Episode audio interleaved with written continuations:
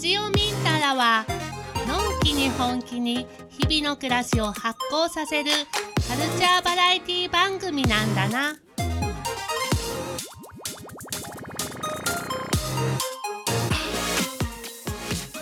遊ぶにはミンタラへようこそ。この番組では日々の暮らしを発酵させるさまざまな話題を多彩なゲストをお迎えしながらグッドミュージックとともにグッドバイブスでお届けしてまいります。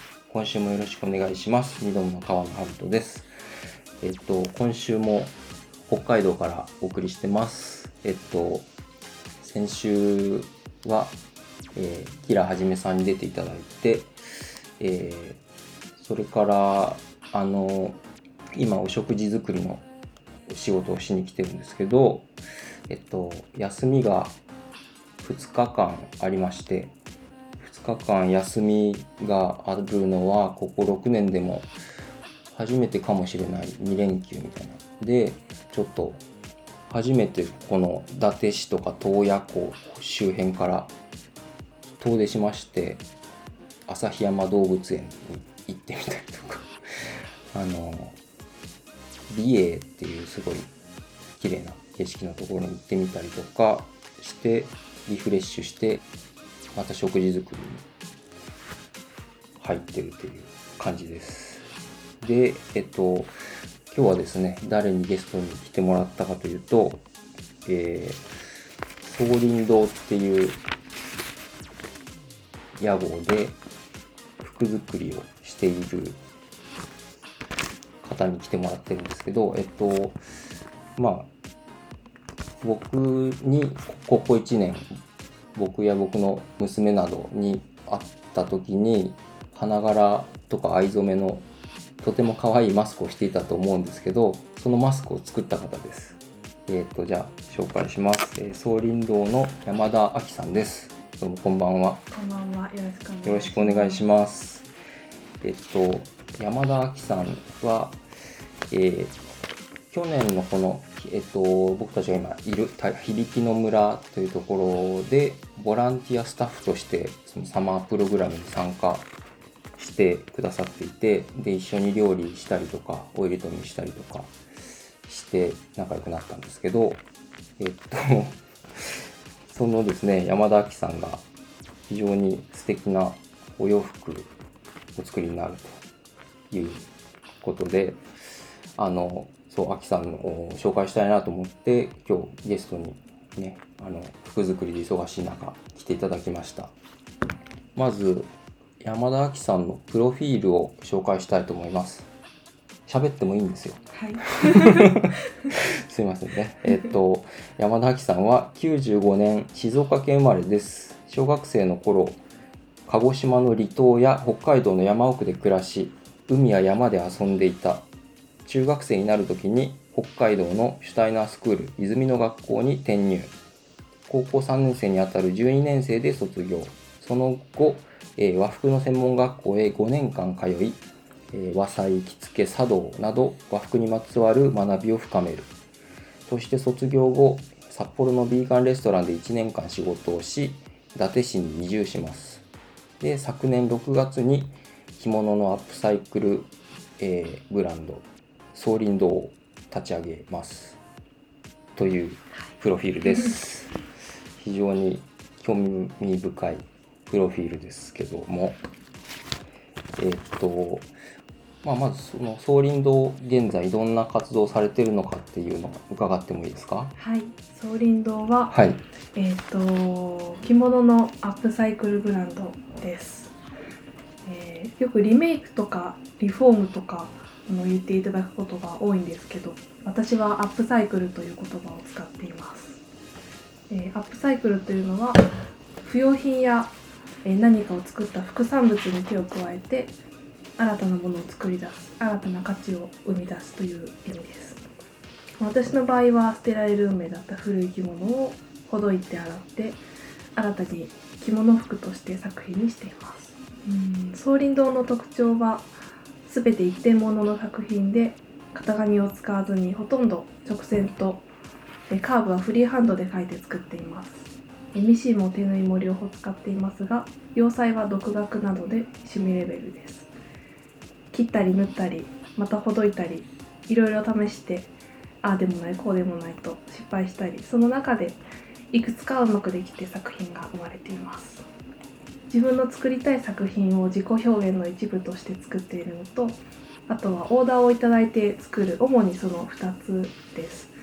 あと古い着物を使いませんかというご連絡をいただくことがよくあるので、まあ、使えるものだけなんですけど着物の引き取りもしています。もう着物のアップサイクルってもういいところに目をつけられたなと思っていてうん。着物の処分に困っている人はもう引き取ってくれてありがとうって言ってくださるし、私は作品を作る材料がうん。タダで手に入るのでうん。ありがたいんですよね。なのでお互いがこうありがとうで回っていく感ね。じがすごくうん。いいなと思って気持ちいいですね。うんうんうん。であと作ってるっていう作ると言ってるんですけどあの自分が作ってるっていう感覚はあんまりなくて着物から服に姿を変えるための道具としてうん。この手を使ってもらえたらうん。いいなと思ってます。なので作品もどんどん変わっていくんですよね。最初にこう思い描いていったのと実際作ってみたらどんどん変化していくしなので思いがけない形が生まれたりとかへえそれってその着物の柄によるものなのか、うん。オーダーくれた人に似合いそうなのとかいうイメージなのか、どどれが強い強いというか。どれもどれもあり。どれもあどれもあって。この人のイメージで作ろうっていうのがうんあって、うん。で話してるうちに印象が変わっていったりとか,、なんか次会ってみたらあこんなところもあるんだと思ってまたちょっとデザインが変わったりとかへー。そういうのは得うん意みたいですね。ああ確かにね、うん。その感じ取り力すごいもんね。それでなんか疲れてそうな時も。あ ありますか？いや分からんけどね。ありそうな気もするけど。うんうんこうアイデアもうん。自分のものとは思ってなくて、うん。私のとこにそのアイデアが降りてきたっていうのはちょっと意味があるし、うん。生ものなんですよねアイデアって。うん。だから書き留めずに降りてきたらうん。すぐに形に。ほう。いいですねうん。はい。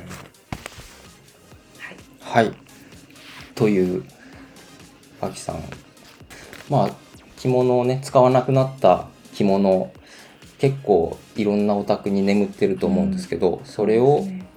引き取ったりあるいはそのこの着物を洋服に仕立て直してくれないかっていうオーダーを受けたりとか、そういうようなスタイルですね。でそうそう。それがすごいものすごい素敵であの SNS で見てもらったらわかるんですけど、えっと、総林堂青い青はあの難しいそう草冠に蔵の青ですね。草冠リンクス蔵の青に鈴で銅銅お堂の堂。お堂の銅ですね。ははい、で検索したらえっとインスタグラムとフェイスブックあります。ありますね。はい、インスタの方がよくインスタの方が、うん、そうそう。それでちょっと見ながら話聞いてもらうといいかなと思うんですけど、はい。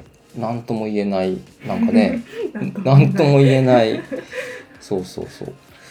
うん。すごい。その写真も素敵でなんか森の中に佇んでるモデルさんみたいなね。そう自然の中でね、さうん。あの写真を撮りたいなと思って。で、まあ、冬秋冬はちょっと難しかったんですけど、うん。できるだけ裸足であーそう言われれば、はい。そうね。うん。来てもらってますうね、んそっか。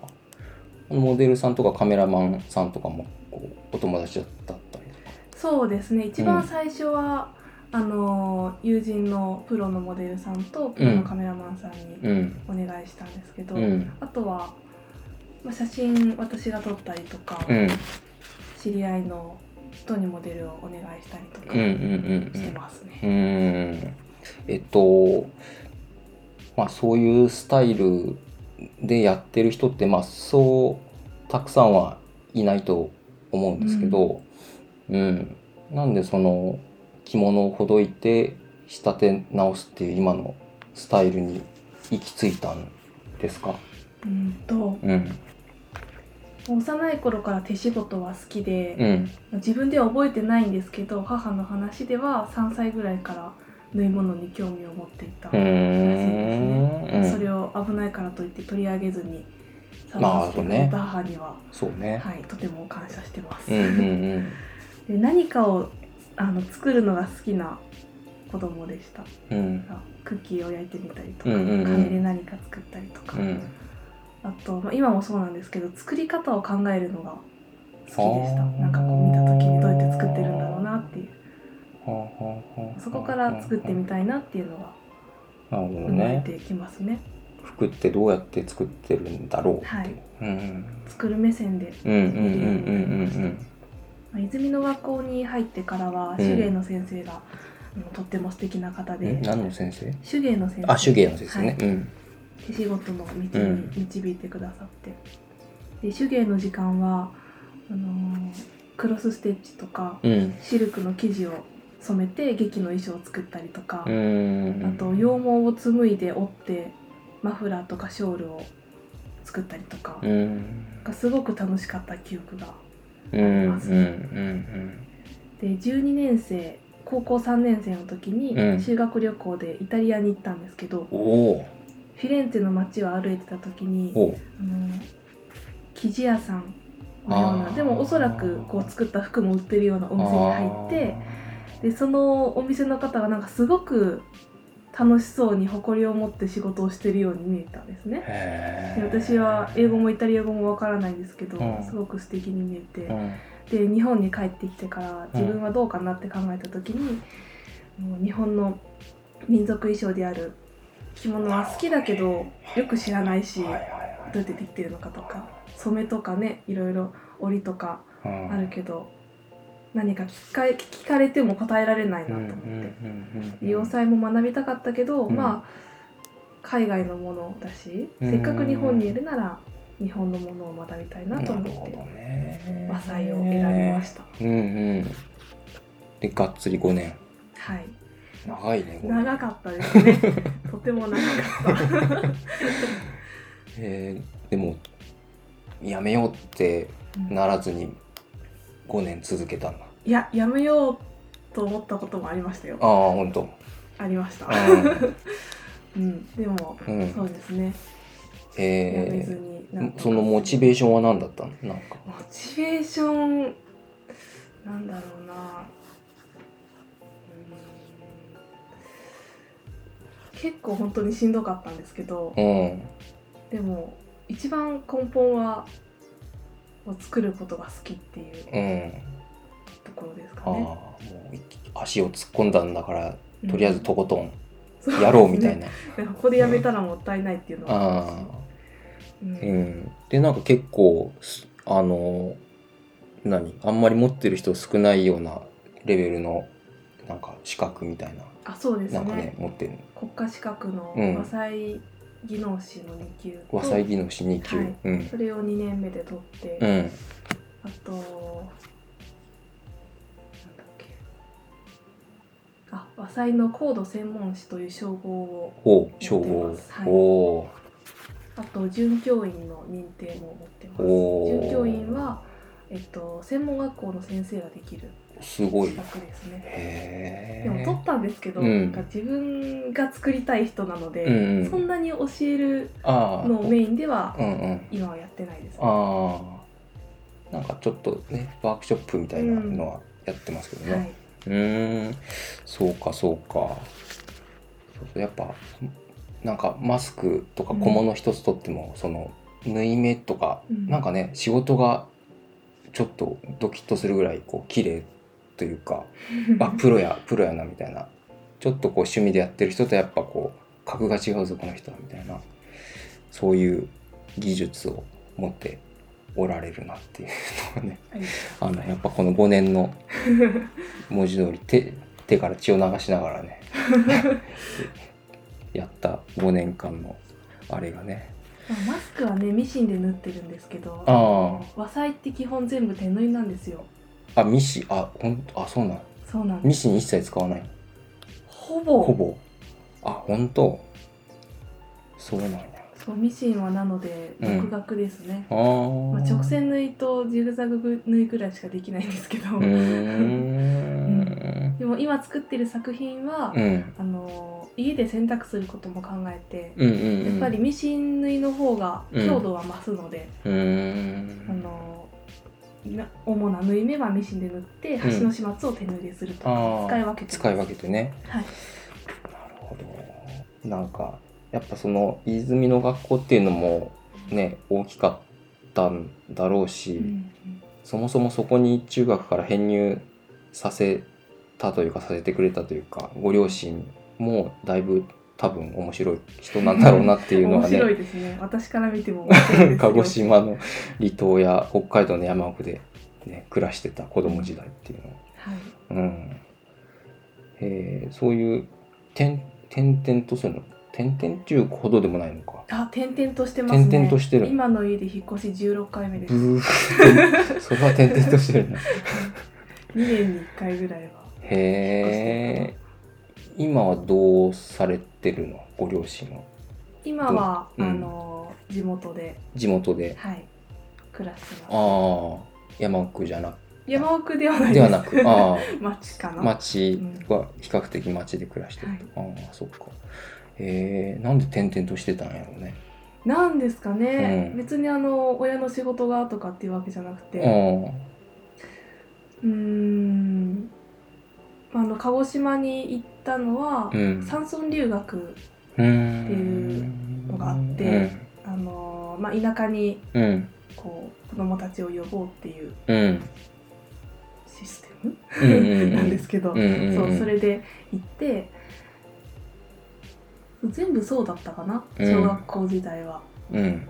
うん、でそう最初鹿児島に行ってその後北海道に行ったのは私がスキーとスケートやってみたいって言ったんですよね。うんうん何気なく言ったんですけど、うんうん。そしたらじゃあ引っ越そうかってなっうんて。うわーフットワーク軽すぎやな。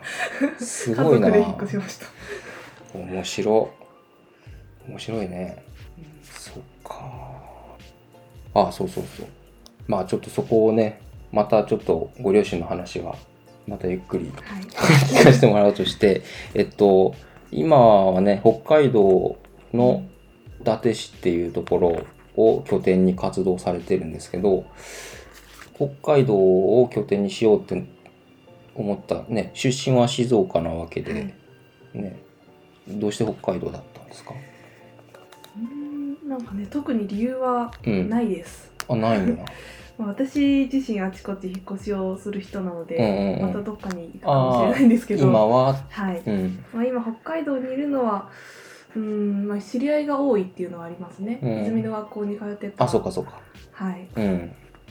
中学高校と。はい知り合った人が多いし、うんまあ居心地がいいんだと思います、北海道、うんうんうん。ねなんか今回そのふつあのこの間2連休でうん。初めてその伊達とかこの辺以外のとこにね行ってみたけどやっぱこうその土地土地で北海道でもやっぱ雰囲気とかね全然違っうんでうん。そうですよね。なんかそう伊達市はなんかいい意味でこうか土地のカラーが薄いっていうかなんか誰でもこう入ってこれるというかなんかそうですね確かに。じうん。こううんうん。あんまりこう土着のこう空気感がいい意味でこう薄くて誰でもはこうね住みやすいみたいな、うん。便利だし立地も。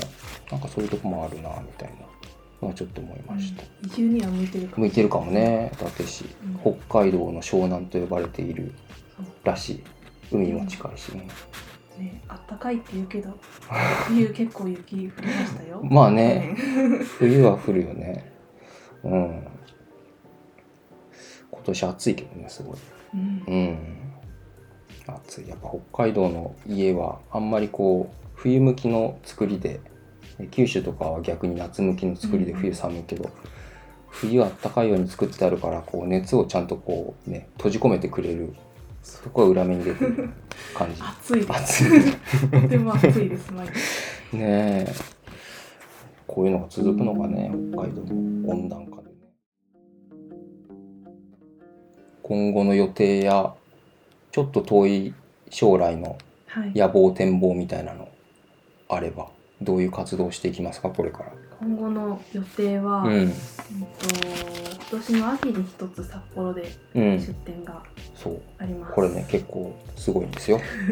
楽しみにしててください。ちょっとまだね、あうの、ん公に告知できないんですけど、う。ん。おそらく過去最大の作品数になる予定なので、おおえどんぐらい？予定ですけど30着まあそんなに？できるかなと。手抜いでいや、ミシン。ミシンまあまあ使い分けだからね、はい。うんうん。すごいな。うんプラス小物もできたらいいな。んと思ってます。小物ってどんなの作ってる小物は、うん。あの針山。うんうんうん。ごまが入った針山とごま。そうあのね白の入りごまを入れるんですよ。ええごまの油で針が錆びにくくなる。ああそういうそうことごま油ってあるじゃないですか。ああそれはもう伝統的にそうな針山の中には。ごま。どうだろう。なんか珍しいみたいですね。専門学校で使ってたんです。あ。ごま入れた針山。うああじゃあプロの中では割とそういうの。をーんなんですかね、うんうんうん、なんかよく聞くのは髪の毛入れるとか。え？ー、ぬかを入れるとか。あぬあカビ生えそうやな。へえ髪の毛は、うん。なんか特にね男性の髪の毛がいいらしいですよ。油が多いから、ああそうね。うん。えでちょっとね髪怖いから、えうんちょっと抵抗あるね。針山からピッて出てきてもね、うんうんうんうん。私はごまを使ってます。ああそっかもしもの時は食べられる。食べれるかな？あ。どうだろう。針山うん。入りごまを入れて、うん。で長く使ってるとだんだんねすりごまになっていくんです。中で。針で刺あされて。そっかそっかそっか。そう。専門学校で5年間使って、うん。もう中身変えようと思って、うんうん。開けたら全部すりごまになってました、えー、でも別にそのうん。カビだとかこう虫が出てたりとかは全然なかったです。ああじゃあやっぱうん理にかなってるんよね。まあ毎日使ってたかもしれない使ってたからかもしうれない。ですね、んまあまあまあ、うん。うんうんうん。へえ面白い。そういう小物も。はい。あと巾着作ったりとかもあ巾着。あいいね。それでえその札幌はきその期間とかいつぐらいからみたいなのは？9月末から。9月末から1週間。一週間。10月にかけての1週ほうほうほう間ですねほう。そうかそうか。はい。じゃあそれは総林堂さんの SNS はい。でおお楽しみに。はい告あ知告知を待ってください。はい。えー、それから何かありますか？その他。その他まあ予定はないんですけど、うん。これからうんうん。は都会で広めていきたいなと思っていて、候補。まあ、なので今回の札幌の出店は結構うん。大きな第一歩だなと思ってます、うんうんあとは作品をそうですね若い世代の方に来てもらえたらうん。うん。嬉しいです、あんまり着物着たことないけどうん。うん。もう着物服がきっかけで興味持ってくれたらうん嬉しいなとか、うん。いや、絶対、ね、いや、普通になんか、ね、かっこいいし、うん。スタイリッシュで、うん、モダンな感じで。うん。いや、若い子、すごい似合うと思う。ん。う。うん。なんかね着物っぽくない柄とかもね、結構あるんですよ、うんうんうんうんうん。じゃあ都会都会での若者がはい。集まるようなところでの展示もそうですするかも。ねやってみたい。やっていきたいと、はい、ラジオをお聞きの、ね、そういう都会にお住まいの方がもしいたら、いらっしゃるかなはい、連絡ください。じゃあ今後はまあその決まってる展示は札幌はい、展示で、まあ、その後もちょっと若い世代にうん向けていろいろ発信していきたいっていう。そうですう、ん、そっか。着物、その、ね、あの、押し入れに着ない着物があるんだけどっていう人の連絡とかも受け付けてたりするんですか？してます、する？はい、随時。ただあの、うん私が使えるものと使えないものが。あるので、うんうんまずはご連絡いただければご連絡いただければ。ああ、これね。そう、多分うちの実家にもあると思う。ばあちゃんの着物。うん、そう。ね、それ、いきなり送りつけられてもね、困るだろうし。そねそこの辺微妙なところでね、うんなんかこれが作品になるのかならないのかみたいな。そうか。まあね、あの気になる方は連絡してみるといいんじゃないでしょうか。はい。はい、おはい。えー、はい。えーということで、えっ、と、あ、今日、このお話の合間に流した曲も山田明さんに選んでもらった曲です。1曲目が青葉一子さんのサグパームスソング。2曲目がハンバートハンバートのモニフクストキです。で、最後は山本花さんの晴れのち晴れを聞きながらお別れしたいと思いますが、えっと、青葉一子さん好きなんですか？はい。なんか最初好きな曲3曲って言ったら 青葉一子さんの曲3曲でもいいですかって。言われ最近ねずっと青葉一子さん聴いてるので、うん。最近聴いてる曲って言われたらそれしか出てこなくて、うん。それもまあ一曲にしました。ああすいませんね。いやーいやまあいいよね青葉一子は。うん、とっても好きうでん。す、同世代ぐらい？いや。ちょっと上？30代じゃないかなあもうそんなか。うんなんか結構で出た出てきた時14歳とかそれぐらいであの大御所のね人とセッションしたりとか。あそうなんですね。そうそうそう。してそうあ30代か今。うんうんうんうん。えー。青葉一子さんどの曲も本当素敵なんで。うん。うん。いろいろ聞いてみてください。僕も去年北海道来た時にあの「マヒトゥ・ザ・ピーポー」とふうんうん。なんか2人でやってるアルバムをあのラムヤートで買いました。あラーメン屋さんで、はい。ラムヤートね洞爺湖の後後半にある素敵な石窯のパン屋石窯のパン屋さんもまあ有名なとこですけども。えっ、とでハンバートハンバートもお好きで。はい。はい。結構前によく聞いてましたね、うん。最近もまたちらほら聞き始めて。うんうんうん。いいよね。うん。夫婦なんだっけ？そうですね。うんそうそう。ハンバートハンバートなんかカバーカバーアルバムが好きでよく、うん。あのたまに聴きます。うん私も CD 結構持ってます、うんうんいいよね。この「藻に服す時うん。この曲を選ばれたのなんかあるんですか、うん、うーんなんかふとふと。出てきましたね。これかな。そうで最初この曲名を見せてもらった時に「モニフクス」の「複数が洋服のうん。うん服で、あれこれ変換間違いじゃないかと思って、ね、調べてもらったら合ってるっていう、そうそうそう。そう、モニフクスの服ってあの洋服の服うん。なんやね、不思議。そう服ってね私よく携帯で売ってるので、うん。そうそうそうそう。予測変換で服が出たのかなとか言ってたら。合ってましたね。合ってたね。うん。服うん。うん。服ってねまあでもなんかそうね。服のエネルギーってす、うん。実はすごいよね。うん。めちゃくちゃ。すごいと思います。なあの今まあ自分なんかも結構その大やっぱね大量生産の洋服を大体着てるから、うん。あのでそういう服しかあんまり触れる機会がねあんまりないからあれやけどたまにこう知り合いのあのお財布やってる方とかにちょっと作ってもらってきたりすると、うんやっぱり着た時のその感じエネルギーがやっぱ全然違うとかそうですよね。あるし、それがまたねあの草木染めだとか、うんうんそういう染め天然の染料で染めてあったらその色のパワーもやっぱりうん。あるし、うん、そうね、マキちゃんの作ってるその服も、やっぱりその市販の服とはやっぱり全然違うエネルギーとね、オーラがありますよね。うん、あると思いますよね。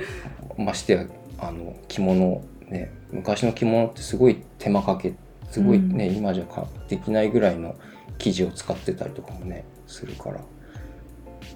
そうですねうん、で、また、なんか柄をこう合わしたりとか。そう柄合わせね好きなんですよ 見えないところでも柄合わせとかしてるので、うん。ね私は自分が作った服をえ。うん。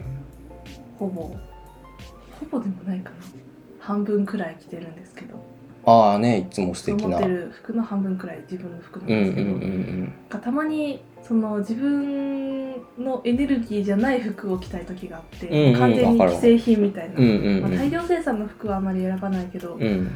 うん、既製品の服着きたいなって思う時があっうんて、うんうんやっぱり違うんですよねそのうんうん服の持ってるエネルギーとうんうんいうか、うん色もねうんうん全然赤と青じゃ違うし。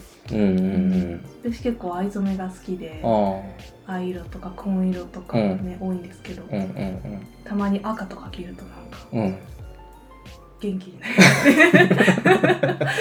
元気になる。うん元気になるね。赤赤着ると。うん。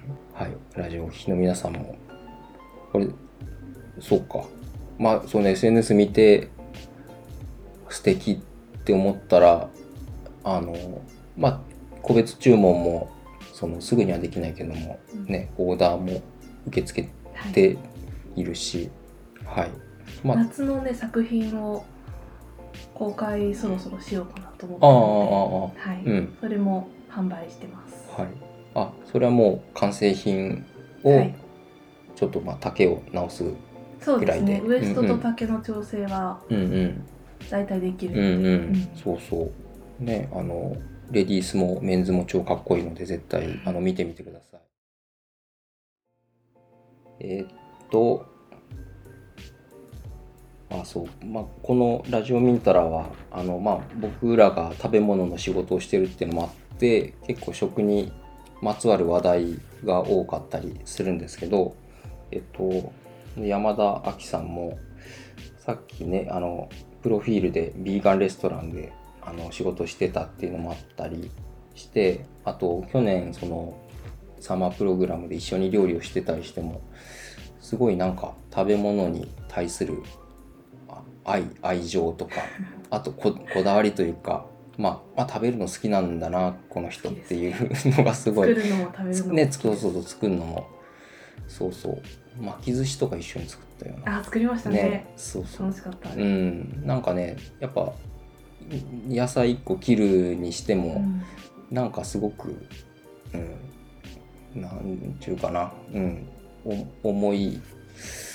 うん。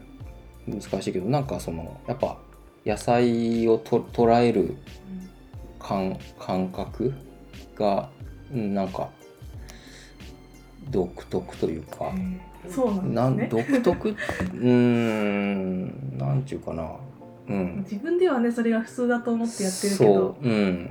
そうやっぱこううん。たただのこう物質としてっていうよりはなんかやっぱうん。命としてちゃんととうん。捉えてるっていうかあそれをなんかどうい生かすかみたいな、うん。そう、うん、のをすごい、うん、か感じたなっていうのは今思い出しました。うんあと去年はね、うん。トマトの湯むきを教えてもらいましたね。ああしたっけ？したよう十なに切り込み入れてあーお湯の中に。だよって教えてもらいました。やりましたね。うん。そうそうそう。ピザの時かな、うん。ピザだったかな？そう。なんかソース作ったそうよソース作る時ね。うんうん。そうですね。どうどうですか？最近食べ物。食べ物、うん。えっと私の食生活がビーガンとうん。グルテンフリーなんですよね、ああいい。それってどれぐらいの話、どれぐらいの話？今えーもう結構何年もなのかあえっなんかと。ビーガンうん。生活になったの、完全にビーガンなのは3年目です、おーグルテンフリーはあれ結構ね。1年ちょっとかな、うん、あうん、あそうかそうかグルテンフリーは、うん。私アトピーがあって小麦がね結構原因になるんですよ、うんうんで特に焼いた小麦パンとか焼き菓子がすごく影響するっていううんのをあ教えてもらって、でパン大好きだったんですようんね、でも今全然食べてなくて。そうかそうか。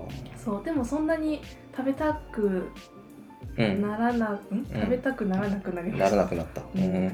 そっかそう。うん。夏はね特に汗かいてすぐ痒くなるのうで、ん。本当は茹でる系のあのそうめんとか、うんうん。うどんとかも大丈夫なんですけど、うん。今はできるだけ控えてます。ああなんかね今小麦使ってない麺とかもいろいろあるもんね。うんうんうん。そば食べてます。あそば。あとわりそばうーんといやちょっと入っててもああちょっと当てても8割くらい8割ぐらいでも、うん10割ねちょっと重たいので。ああそっかそっか、うん、うんうん8割7割とか。うんうんうんうん。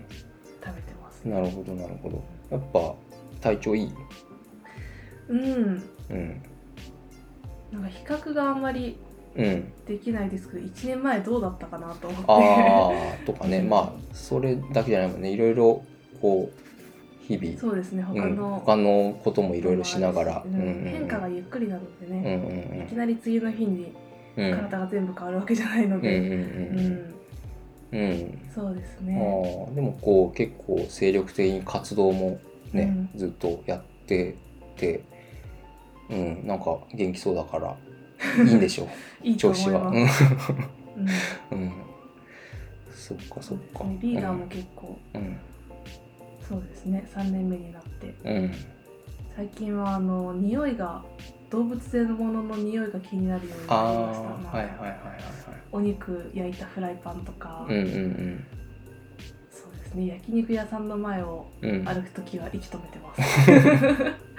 ちょっときついなと思って。ああうん。まあね。しばらく食べてないとそうなるよね、なるなる。うんうんまあでもそれが好きな人もいるし、うんうんうんうん好きなものを美味しく食べるのがいいと思うので、うんうんうん。別にお肉食べるのが悪いとは思ってないです、うんうん。そうね、うん。そう。やっぱその人のか体とか体質によってもねあのその時々でも必要な食べ物って全然違うから。うん、そう。俺も完全に菜食やったのは1年ぐらいでなんかにさ魚は食べるけどみたいな時期もあって、うん。で今は割と何でもそんなに積極的にガンガン肉肉っていう感じでもないけど何でも食べる。まあ質にはねじ自分が買ったり料理する時は質はありするしあのなるべくねもらったイノシシの肉とかうん。そういうのがいいなとかいうのもあるけどうん私ももしうん。うん食べる食べるなというか食べれるようにうん。またなったら、うん。お肉はジビエかなと思ってあまあね。す、うんうんうん。ビーガンになったきっかけうん。うんはあの自分で鳥を締めてさばいたあからね。それからそういうきっかけであ本当それも、あの泉の学校のうん。農業実習の,、うん。あの中にその鳥を鳥の解体が入ってて、うんうん。結構ねハードでした。鳥をこう逃げる鳥を捕まえるところからねうんそう。なかなかね生々しい体験でしたね、あれは。うーん。そっか。その時に何？そのうん。やっぱりやその時に肉も食べたわけよね。その食べました。締めた肉も食べて。そう。うんうん、でその後に自分に湧いてきた気持ちっていうのがうん、あんまり肉そうね。食べたくないなっていう、しばらくあの、スーパーのお肉コーナーにはああそれはわかる、うんうん、あの鶏皮とか見れなくて、うんうん。あの羽をむしった後のあれかって思うと。そうね。そうそうね。俺もなんかあの自給自足やってるあうん。の知り合いの、ね、友達のところでし一緒に締めて皮むしってとかやらせてもらったことあるけどやっぱりあのねスーパーのお肉売り場が食材じゃなくて死骸死体の山そうなんですにねよね。見えるっていうのはあるね。スーパーうにん。あの状態で並ぶまでに誰かがその作業をやってくれてるってことですそうよね。そうそうそう。で鳥でこれだけうんきついけど、うん。ねぶあの豚とかうん。牛とかもスーパーにはお肉としてうん。あるけどすごいと思いますよあれ、うんすごいと思う。ううん。んまだ四つ足はねさばいたことないけどうん。鹿の解体は見たことあります。ああすごかった。うんうんうんうん。まあそれでもそれでも俺はなんかしやっぱりうん。スーパーでねスーパーでブロイラーの肉はほとんどうん。買わない、うん、やっぱブロイラーってやっぱ飼育ね飼育環境とか、まあ、そもそもブロイラーって種類自体がちょっとあんまりあれ、うん、あれだなっていうのはあるから。けどうん。でもやっぱりね美味しいは美味しかったね。うん。うん。食べ物とかまあそういう地球上のなんかいろんな循環のうん中で自分もあの生きていくっていう時にあの、まあ、し仕事としてその着物のアップサイクルっていうのが自分にはいいいいやりたいっていう。そうですね。うん。なんかまあ仕事半分仕事半分趣味みたいなああ一番いいね。やってますね。うんうんうんうん自分でその暮らしを小さくても暮らしを作っていきたいなと思って。うんうんうん。今年はあの味噌作りを手伝わせてもらったりとか、うんうんうんちょっとずつですけどその暮らしの仕事をうん。覚えていきたいですね、うんうんうん梅干しもやってみたいし、うんうんうんうんうん醤油も作ってみたい。し、うんうんうんうんうんあれだ。なんかこう最近気に気に入ってる料理 なんか料理。までいかなくてもなんか手軽にうん。できてその野菜野菜使ってなんかこう簡単にできるメニューみたい料理というほどでは全然ないんですけど、うんあの1月に仕込んだ味噌をきゅうりにつけて食べるのがめっちゃ好きです、なああまあね。今は一番美味しいよね。はい、あとはうね、ん。あの今そばが好きで食べてるんですけどうん。よく、あのサラダそばにしてますね。うん？サラサラダの上にうん。そばを乗せて食べてます、あのつゆにつけるんじゃなくて。あー。ちょっと私が好きなのは、キャベツ茹でたのをお皿に乗せて、うん。茹でた茹でたそばを乗せうて、ん。わかめを乗せうて、ん。すりごまをかけてはでえっとねごま油とあうん。梅酢と醤油。ごま油と梅酢と醤油。そう。を、うん。まあ、ドレッシングみたいにしてほかけて食べるほと美味しいです。ーいいですね。結構食べ応えありそありうだねますあります。うんそばにごま油。いいね。うん。うんうん。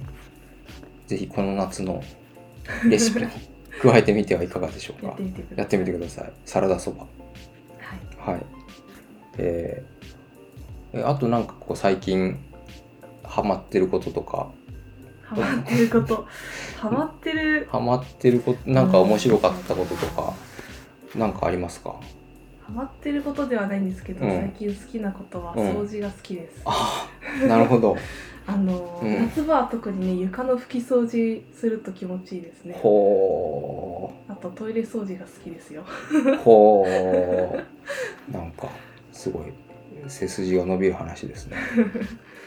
そうですか。はい。はあと洗濯するのも気持ちいいですね。あほう。カラッと乾いてくれるので。ああこの季節ね、うん、うんうんうんじゃあ家にいる時は服作ってるか掃除してるか そば食べてるか。料理料理も好きです、ね。料理してるか、ううんん、